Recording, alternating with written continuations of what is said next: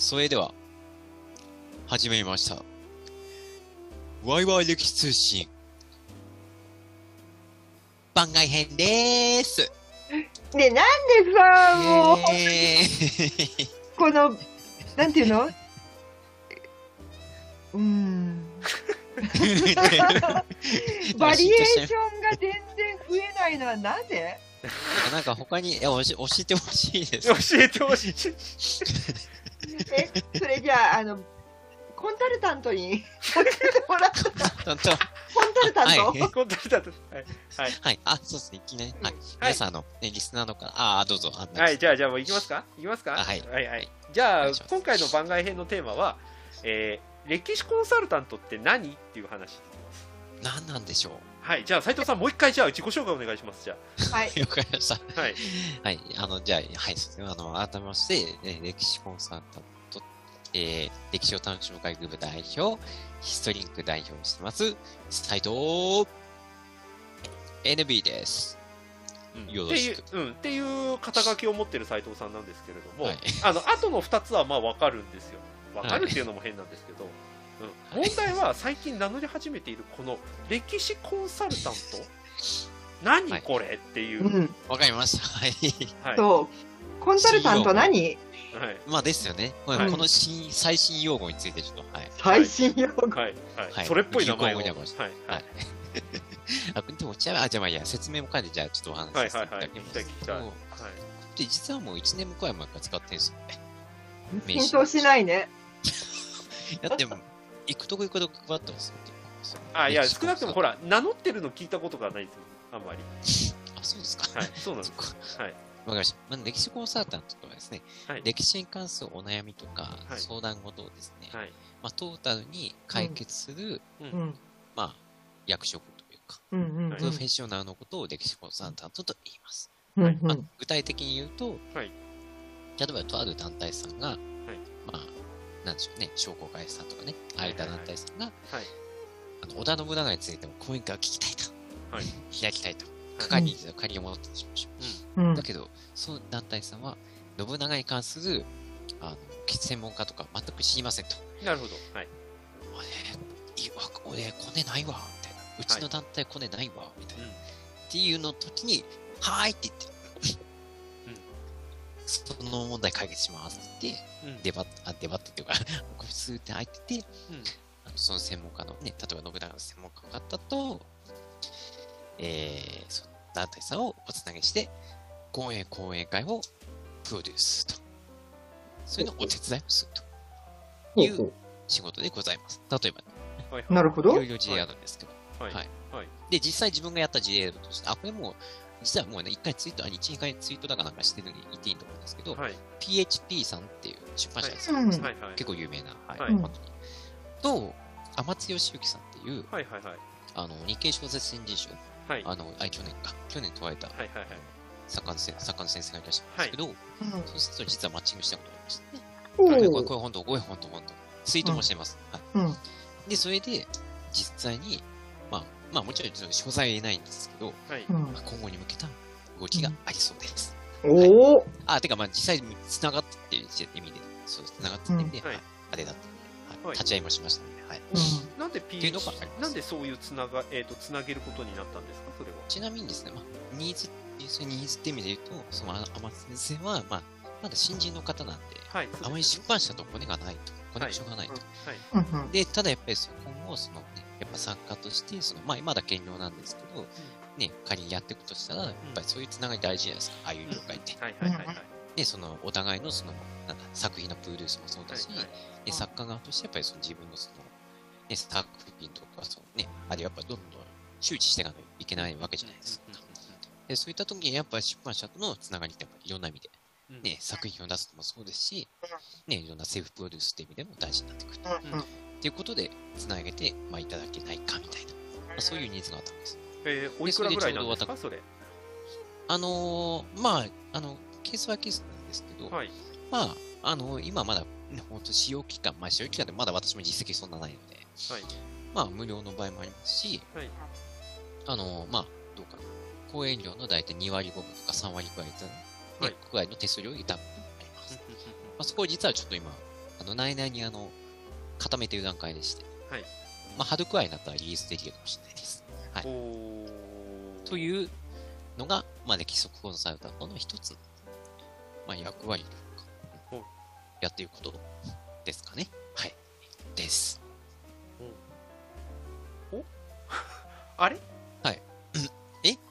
あれ そんな感じですか？他に何かあるかってことですか？うん、だってほら今の聞くと割とヒストリックの代表としての仕事っぽい感じだったんで、それはコンサルタントなのかなっていう。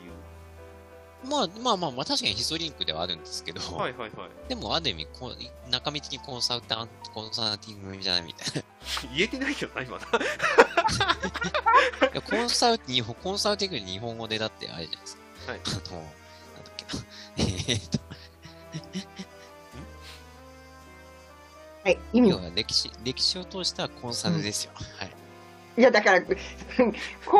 とは何ぞやっていう話だからコンサルですよ、コンサルって何ですか？コンサルですよって言ってるから企業などの役員等に対して解決策を示し、その発展を助ける業務のことですどうやって言ってるけどあ、一応一応ちゃんと説明すると、コンサルっていうのは本来相談するって意味ですかね、ちなみに言うと、はい、解決は実は後付けでくっついてることがです、本当のことを言うと、コンサルっていうのは。はい、そうするとで、コンサルは昔僕は20代の時に調べたことがあるんで多少詳しいんですけど、昔は相談するだけでお金をもらう、いわゆるフィービジネスみたいな形になってるのが多かったんですけど、最近それだと相談するだけでお金を取るっていうのはあまりにもっていうことになったんで、成果報酬型とかいろんなタイプが今最近あるっていうのがあって、単純にコンサルって儲かるね、相談するだけなのにっていうんだけど、実はめちゃめちゃ労働量が高いからっていうんで、結構ね表に出ないブラック業種だとかっていうふうに言われてた時期も結構あったりしますね。名乗ればいいんじゃねえよっていうことを言われてる時期も結構あったりする職業でもあったりするんで、聞いてみたかったんです。それは名乗るの簡単だけど、あと自称コンサルいっぱいいるじゃないいやだってほらコン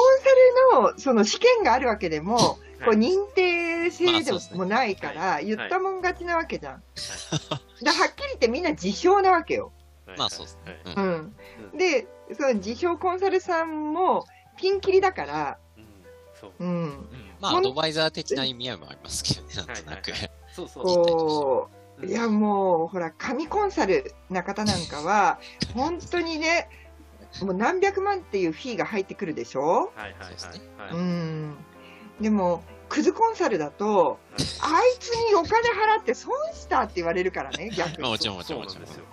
そこはねもちろん大事。ほらだって斉藤さんほらここにコンサルもう一人いますから。あ、確かに。あ、そうだ。目の前に。はい。目の前にっていうか画面上だけど、ほら、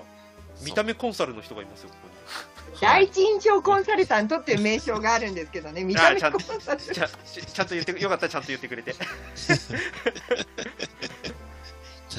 ほら、こっちにもコンサルいた。そうです。はい。いや、まあ、もちろんね、斉藤さんは歴史、私は第一印象っていう分野っていうところで違いはあるにしても、要はクライアントさんのお悩みに対して寄り添って一定方向解決策をね示したりとか、あとはその人に対してのこうレクチャーなんとかをしたりして、でその方にとって有益な形でオファーをいただいたものに対してのお返しを提供するっていうことになると思うんだけど、これよくあるあるなのが、私コンサルですって言ってる人で一番厄介なのが、自分ってできてるって思ってる人ね。ちゃんとロジカルに物事に対して回答ができなければ、その人の単なる思い込みとかなんとなくな価値観とかで、うん、そうですね、対応してるだけになっちゃうっていう難しい側面を持ってる職業だと思うんですよ。ものじゃないですからね。で、正解がないものでもあるっていう、はい、非常に難しいこう、はい、職業名なんですよね。なるほどですね。なのでそうなると、まず結果をきちんと出す、うん、まあ、これクリアしてれば大概文句は言われない、はい、けど、ね、結果がクリアされなくっても感謝される、うんうんはい、問題解決には至らなかったけどでもありがとうございましたここまでしていただいてっていうね、はいはいうんうん、でこれどっちもない場合はもうコンサルやめろっていう話を、うん、なるほどそうですね、はいはいそうですまあね、基本的に問題解決しないとね、問題ですからね、うん、だから歴史で問題解決って何気にすごいハードル高い事業だと思うよ確かに、うんまあ、ある意味、まあ、逆に言えばイベント運営もそういうところもあるんですけど、ねうん、広い広い意味で、ねうんうんね、例えば読書会だってね歴史読書をお互いね歴史の、ね、本の良さを一緒に語ればないどうしよう歴史読書がありますってねあ僕でもちなみにそうじゃないんですよ歴史読書会やってるのは歴史読書会やってるのは問題を解決するのじゃなくて問題から解放されるために読書会やってますからちなみにそう大事それもある意味大事ですよあでもねそれいや問題の解決じゃないんですそれ逆なんですよこれ僕の他の本で学んだ理論でもあるんですけど、世の中の人の幸せになるのって3つの利って言われていて、1つが利益の利もう一つは理解の利、断りの利、もう一つの利は離れるの利っていうのがあるんですね。あ、なるほど。これまでは利益を得て、それに関してさっきの言うロジックっていう理解を得て、で、それがニーズがなくなったら離れるっていう順番だったんです。でもこれからは逆にまず解放され、つまり離れるところから行って新たな理解を得ることでそれが最終的に利益、新しい利益につながるっていう逆ラジットっていうのがあって読書会は実はこの逆矢印なんです。だから時間かかるんです。でもやると確実にお金以外のものでその人の利益になるものがちゃんと得られるよっていうのが読書会の逆ロジックの考え方なんで、だから僕一時コンサル目指したことあるんですけど、でもやめてよかったなって実は思ってるんです。別の形のコンサルだいいなって問題の解放の方でやりたいなっていうのが実は最近のことだったんですよ。それなんか普通にイベントの時言っていいんじゃないですか。ちなみに読書会の時だって言い方ですけど、でも小難しいもんまあまあまあ、まあで歴史の読書会の時にプロのファシリテーターですとかっていうと硬いじゃないですかああなるほど、いらないそんなのっていうのがあるので、実は初めて話しましたけど問題の解放っていう方がすごく大事だっていうのが最近思ってます。すごい大事なポイントですね。はいそうなんです、